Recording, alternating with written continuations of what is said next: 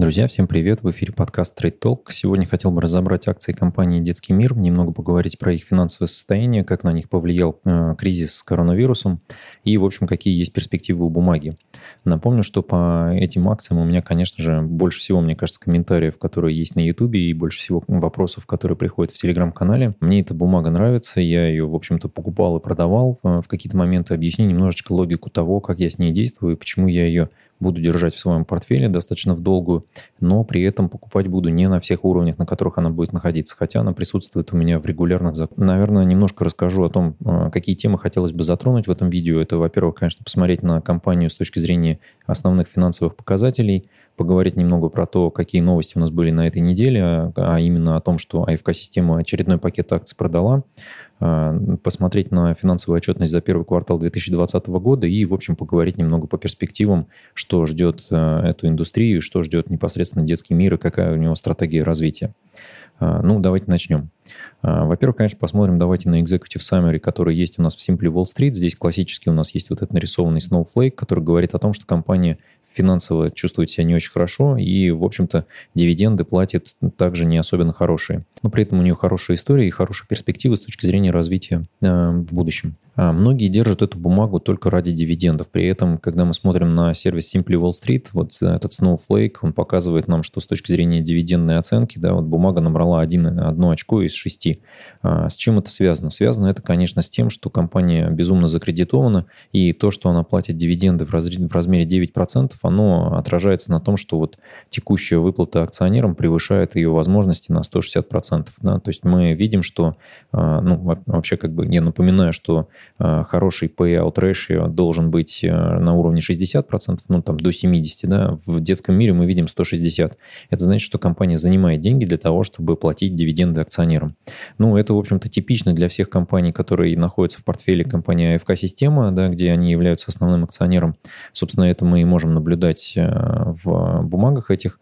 Ну, вот давайте пока не будем говорить про АФК-систему, а поговорим про сами, сами бумаги.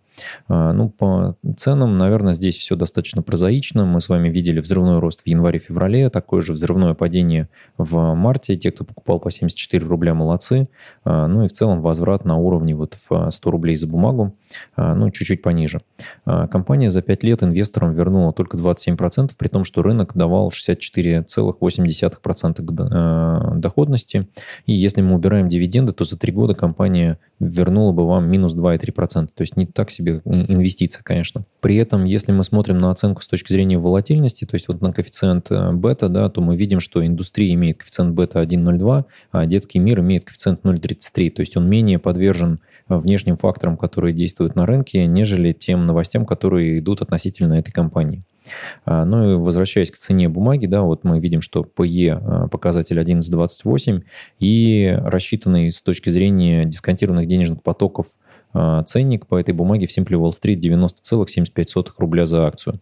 При этом текущая цена вот а, числится как 7,3%, вот переоценка а, в текущем моменте. Я в целом тоже так считаю, что бумага должна стоить в районе 91 рубля, где-то 90, 91, но при этом активно покупаю ее в том числе в ежемесячно, вот в районе 15 числа я делаю регулярную свою закупку, и она у меня присутствует в постоянном портфеле, объясню в скором времени почему. И почему я ее буду, наверное, только наращивать объем а, закупки этой бумаги. По показателям PE, PB, давайте, наверное, перейдем в сервис Black Terminal. Он мне нравится а, вот тем, как на нем а, изображен этот дашборд и то, что основные финансовые показатели компании выводятся вот в объединенную табличку за последние несколько лет. При этом помним, что компания на бирже котируется всего последние три года. Да, вот до этого это была полностью частная компания, которая вот относительно недавно вышла на биржу. Ну и данные здесь, конечно, PE 12,2, вот, ну, то есть тут, как говорится, как считать, да, то есть э, Simply Wall Street говорит про 11.3, э, Black Terminal говорит уже про 12.2, э, Price to Book отрицательный, но здесь все это связано с тем, что капитала собственного недостаточно с точки зрения покрытия обязательств, и Price to Cash Flow 23-25, в общем, это числится в красной зоне, потому что это переоценочка, да. При этом сам по себе Terminal не дает нам показатель доходности потенциальный, связано это с тем, что показатель Price to Book отрицательный. Ну и что мы здесь можем видеть э, с точки зрения финансового состояния компании? Да, мы видим, что э, основной, наверное, показатель, на который надо обращать внимание, один из основных, да, это, конечно же, чистый долг компании. Чистый долг растет, э, с годами он, видите, он колебался как-то. Ну и вот мы выходим в первый квартал 2020 года, где у компании есть просто прям вот достигнутый пик в 24,259 тысячных миллиарда рублей. А, мы видим, что у компании есть 4 а, облигационных выпуска, 3 а, по 3 миллиарда рублей, 1 5 миллиардов рублей, причем один из выпусков был размещен относительно недавно, и вот ну, логику этого размещения я расскажу чуть-чуть попозже, когда мы разберем финансовую отчетность за, третий, за первый квартал 2020 года. А, ну и тут, наверное, стоит упомянуть, что АФК-система в очередной раз продала а, очередной пакет акций. А, напомню, что первый раз это было в ноябре прошлого года, когда продавались эти бумаги. Ну и напомню, что компания на тот момент владела больше э, пакетом акций более 50%, вот 52,1%, и российско-китайский инвестиционный фонд владел 14%, да, остальное в свободном обращении. Ну и, в общем-то, была выполнена продажа, которая соответствовала вот цене закрытия на тот момент. Я напомню, что в момент объявления того, что было продано такое большое количество бумаг, а, бумаги немножечко потеряли в цене. А, чего мы не наблюдали в этот раз, да, то есть в этот раз, когда пришло объявление о том, что АФК-система продает очередной пакет акций, и оно сокращает свою долю до 20%, бумаги не только не потеряли в цене, бумаги еще и немножечко отросли. То есть мы видим, что цена продажи была 93 рубля за акцию. Многие под дивиденды ожидали, что бумага немножечко упадет, но в общем, в целом мы видим, что бумага, наоборот, приподнята до практически 100 рублей за бумагу. А, ну и, наверное, с точки зрения того действия АФК-системы, здесь все достаточно банально. Компания закредитована аккредитованная, она, в общем-то, продает достаточно хороший актив, который, в общем-то, вырос а, в достаточной степени, и это позволяет компании, продав эту часть а, бумаг, а, в общем-то, вернуть себе Э, инвестицию свою и, в общем, гасить долги, чтобы выйти на нормальный уровень долг и беда. Так ли это радикально повлияет на стратегию развития компании? Я думаю, нет. Там есть достаточно хороший менеджмент. И, в общем-то, об этом давайте поговорим, что менеджмент нам презентует с точки зрения вот э, основных финансовых показателей и своей стратегии развития. На сайте компании есть, э, в общем-то, любые финансовые результаты. Да, мы можем посмотреть в том числе достаточно большой Excel, который называется DataBook. Я его сейчас выведу на экран здесь мы видим с вами, что компания публикует свою э, консолидированную финансовую отчетность, начиная э, с 2012 года.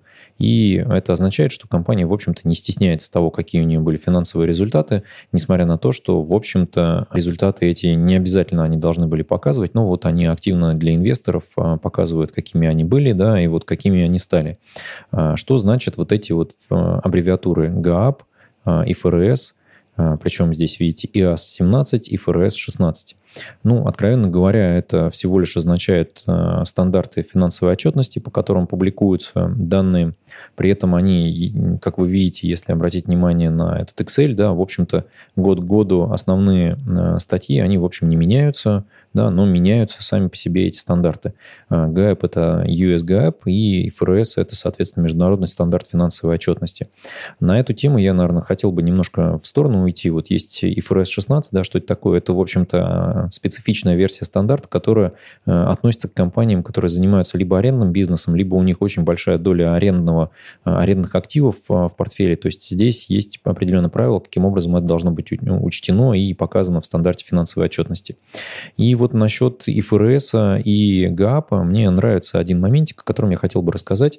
Э, было в прошлом году, в декабре, опубликовано интересное интервью Рубена Варданяна. В интервью Андрей Мовчан это все опубликовал Forbes э, на тот момент.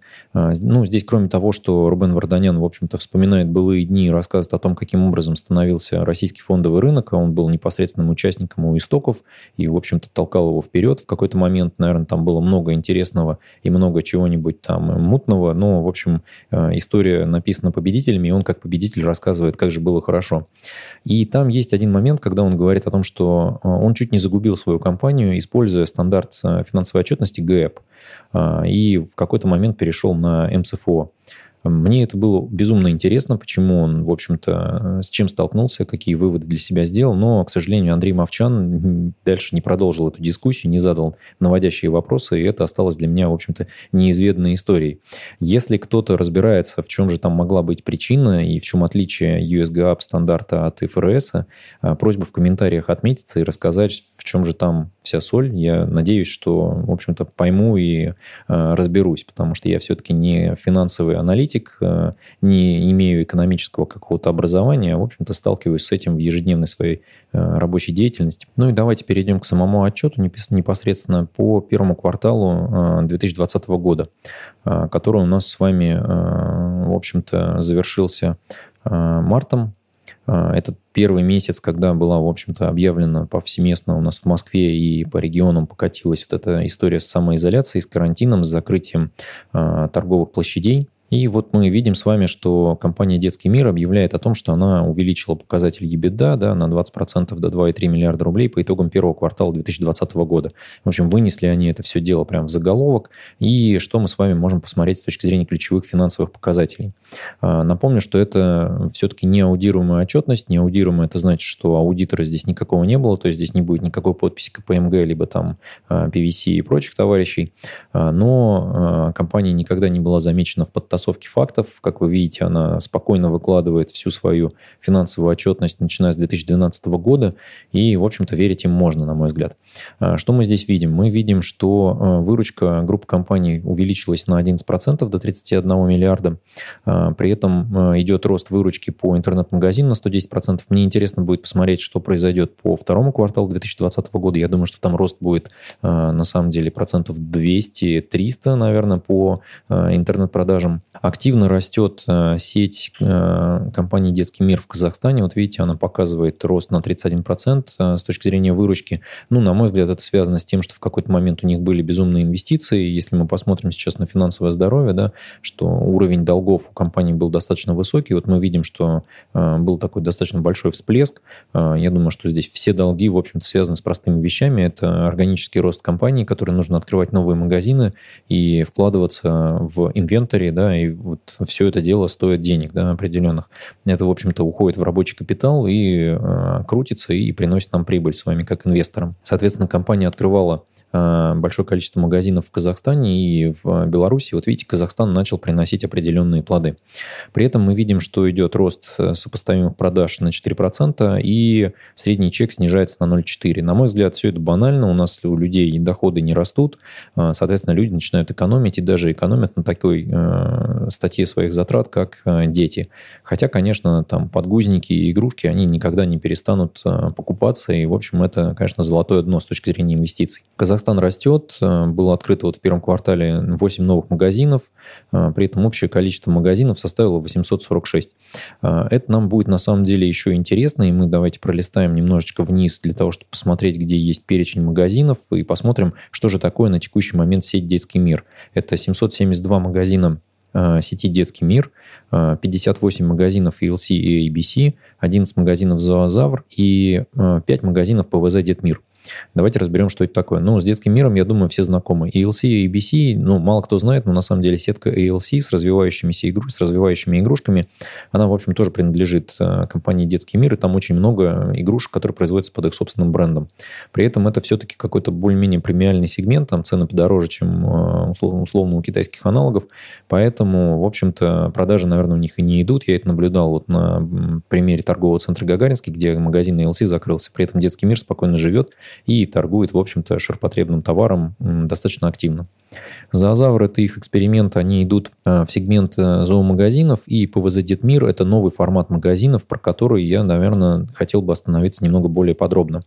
А, что, собственно, менеджмент говорит с точки зрения своей стратегии развития, да, то есть о том, что COVID-19, естественно, застал всех врасплох, там порядка 80 магазинов было закрыто, большая часть работала только на вынос и на выдачу онлайн-товаров, при этом онлайн-выручка увеличилась там до 20%, вот в марте, я думаю, что апрель-май там еще более серьезный рост. При этом компания планирует развиваться в нескольких направлениях. Первое они хотят развивать marketplace, то есть хотят увеличить количество товаров а, в интернет-магазине за ближайшие 3-5 лет с 50 тысяч до 1 миллиона товарных наименований.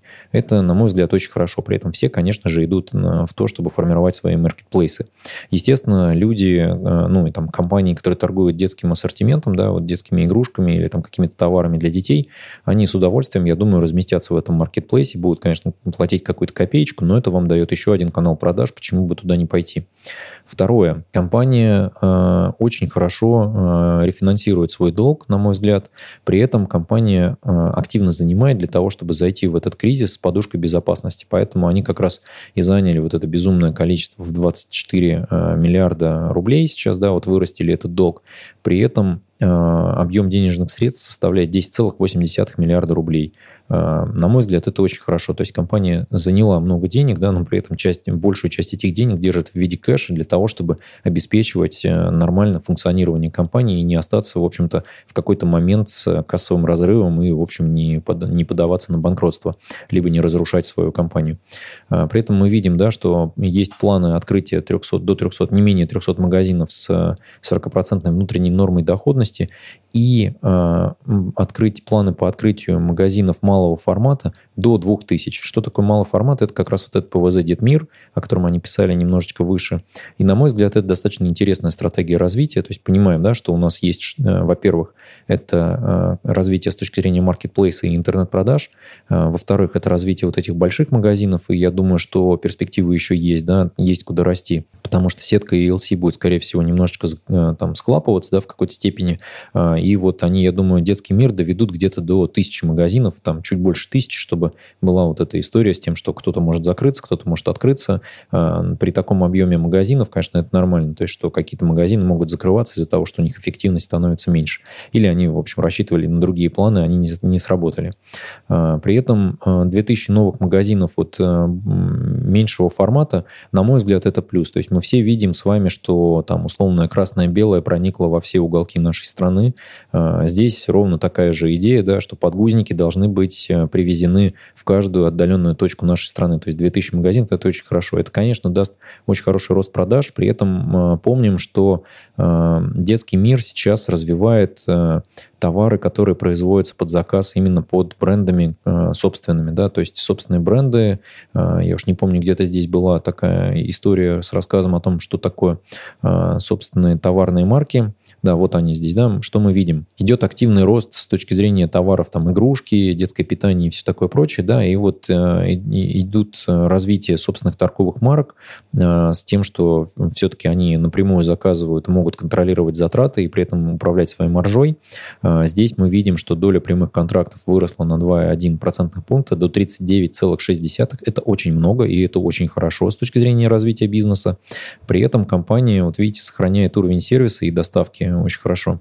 А, ну, здесь нужно много почитать интересного. Здесь есть разбор того, э, какие э, конкретно там, конечно, товары э, превалировать начинают и в общем, можно это дело посмотреть. Здесь как бы есть вот эти указ... показатели, да, которые там снижаются, да, что вот э, средний чек у нас не растет. Ну, это логично связано с тем, что у нас, в общем-то, у населения доходы не растут. А, но вот что мы видим здесь, да, мы видим, что растет выручка в России, растет выручка в Казахстане, а, выручка ELC и EBC тоже растет, хотя, на мой взгляд, вот этот формат мне казался не очень хорошим, но вот видите, даже несмотря на закрытие магазинов, выручка у них, э, в общем-то, двигается вперед. И общая выручка, видите, 31 миллиард рублей. На мой взгляд, очень хорошие показатели, особенно относительно год к году. Мы видим рост 11%. Э, Я думаю, что будет э, серьезное падение во втором квартале, но при этом, когда мы вернемся к тому, что бизнес начнет снова функционировать в нормальном режиме, мы с вами увидим хороший рост э, показателей. И, на мой взгляд, это, конечно, определенно играет в, в пользу того, что акции компании будут, конечно же, немножечко подрастать в цене. Я думаю, что к концу года мы увидим стабильное закрепление на уровне 100 рублей рублей за акцию, несмотря на то, что я все-таки негативно смотрю на рынки, вот акции детского мира, мне кажется, вполне себе хорошей историей. А, при этом я понимаю, что Скорее всего, у них будет, в общем-то, пересмотрена немножечко стратегия с точки зрения наполнения полок. Там, мне кажется, вот, ну, с походом вот в эти маленький формат магазинчиков, да, 2000, которых они хотят открыть, я думаю, что там будет ассортимент немножечко другой. И, ну, наверное, интересный момент, который я здесь не затронул, да, что собственные торговые марки, одна из которых, про которую они пишут, это как раз торговая марка подгузников, японские подгузники, которые будут выпускаться под брендом детского мира. Не помню, как он называется здесь, то ли Ману, то ли еще как-то. Интересно, потому что я думаю, что вот подгузники это одна из тех, в общем-то, товарных групп, которая никогда, мне кажется, не будет падать э, с точки зрения спроса. И как только эти магазины будут э, попадать в любые уголки нашей страны, они, в общем, будут э, снабжать нас вот этими как раз подгузниками. Не знаю, японские это будут или китайские, неважно какие, но я уверен, что с точки зрения позиционирования бренда у детского мира все в этом плане получится. На стратегию мы с вами посмотрели. Мне очень нравится, когда компании публикуют свою финансовую отчетность не в духе сухих цифр с финансовым результатом, развернутую достаточно делают презентацию с хорошим факторным анализом, почему такие результаты были достигнуты. Здесь вот видно, что менеджмент детского мира заинтересован в э, том, чтобы акционеры были спокойны. Мне это нравится, потому что я вижу, что это как раз одна из тех историй, когда мы э, там приходим к становлению российского фондового рынка, где не только «Газпром», который может плюнуть на инвесторов и там, в общем-то, публиковать просто сухие цифры, или «Роснефть», которая позволяет себе не показывать валютную переоценку оценку своих долгов по китайскому контракту, да, а вот а, открытая частная компания, которая к тому же теряет сейчас своих а, крупнейших а, владельцев, да, то есть компания была перепродана на рынке, да, и сейчас мы видим, что вот здесь еще по э, скринерам не обновлены данные, да, ну, что доля АФК-системы была 33% с половиной. На текущий момент мы понимаем с точки зрения вот этой новости, да, что доля уменьшена до 20%. То есть, по сути, компания становится без какого-то якорного акционера, она становится, в общем, уходит в свободное плавание, и мы с вами можем являться вот этими вот инвесторами, которые э, получают финансовый результат от вложений в бумаги детского мира. Я для себя ставлю пунктик на то, что э, на текущий момент э, уровень долга у компании, который есть вот достаточно высокий, на мой взгляд, этот долг связан исключительно с ростом э, самого бизнеса. Я не думаю, что компания в это, из этого кризиса не сможет выйти, потому что она в целом э, ловила кризисы 15-16 годов, да, и 14 когда были девальвации. И, в общем-то, эту девальвацию они тоже очень хорошо отработали. Об этом есть как раз в финансовом отчете. Ссылку я на него оставлю в описании к видео. И, ну, на мой взгляд, есть э, достаточно серьезные перспективы с точки зрения развития бизнеса. И вот, ну, мы видим, что э, компания заявляет о том, что будет расти на 300 магазинов, да, с 40% внутренней нормой рентабельности, 300 магазинов детского мира, это вот там рост до 1000, это почти на 50% увеличить, э, в принципе, свой, э, в общем-то, парк магазинов. И я думаю, что это не будет э, при достижении этой цифры компания не будет останавливаться. Я думаю, что они начнут работать с операционной эффективностью. Тем более, что мы с вами видели в этом финансовом отчете, что по затратам компания сумела снизить э, долю коммерческих, общехозяйственных и административных расходов вот с 22,3 до 22%. Э, выглядит это, конечно, как-то достаточно странно, да, что такое 0,3%, а вы посмотрите на те объемы, как бы, э, какие экономятся. То есть для нас с вами это выглядит как очень хороший результат. Если они продолжат такое движение, хотя бы как это раз в год или раз в квартал снижаться на процентик, это будет просто великолепно. Мы с вами будем владеть бумагами отличного бизнеса. Ну, наверное, риски риски того, что АФК-система отсюда выходит, их я вот для себя никаких не вижу. Я не вижу того, что появится какой-то супер якорный инвестор, который наберет там 50% а, и плюс одну акцию, да, и начнет э, отстреливать менеджмент и ставить каких-то своих э, товарищей. Ну, то есть вспоминаем историю ВТБ и Магнита, да, ну вот Магнит в какой-то момент даже у нас выстрелил, э, ну, бог ему судья, что называется, да, и тому, что ВТБ с ним делает. Я все-таки считаю, что вот детский мир с точки зрения ритейла на российском рынке это одна из э, лучших бумаг, с хорошими перспективами на фоне того, как э, компания планирует развиваться. Да, вот, ну, единственный, наверное, навес, который есть негатива, это высокая долговая нагрузка. Но мы видим с вами, что, в принципе, половина этого долга находится в кэше у компании ровно для того, чтобы обеспечить стабильность работы и функционирования бизнеса. Поэтому бумагу я у себя, конечно, в портфеле оставлю, буду продолжать ее закупки. И, в общем-то, мне эти акции, конечно же, нравятся. Напомню, что все, что вот связано у нас с инвестициями в акции, это, конечно, рискованная история история. Это не является, конечно, видео никаким финансовым советом или рекомендацией, попыткой вам что-то предложить, купить или продать.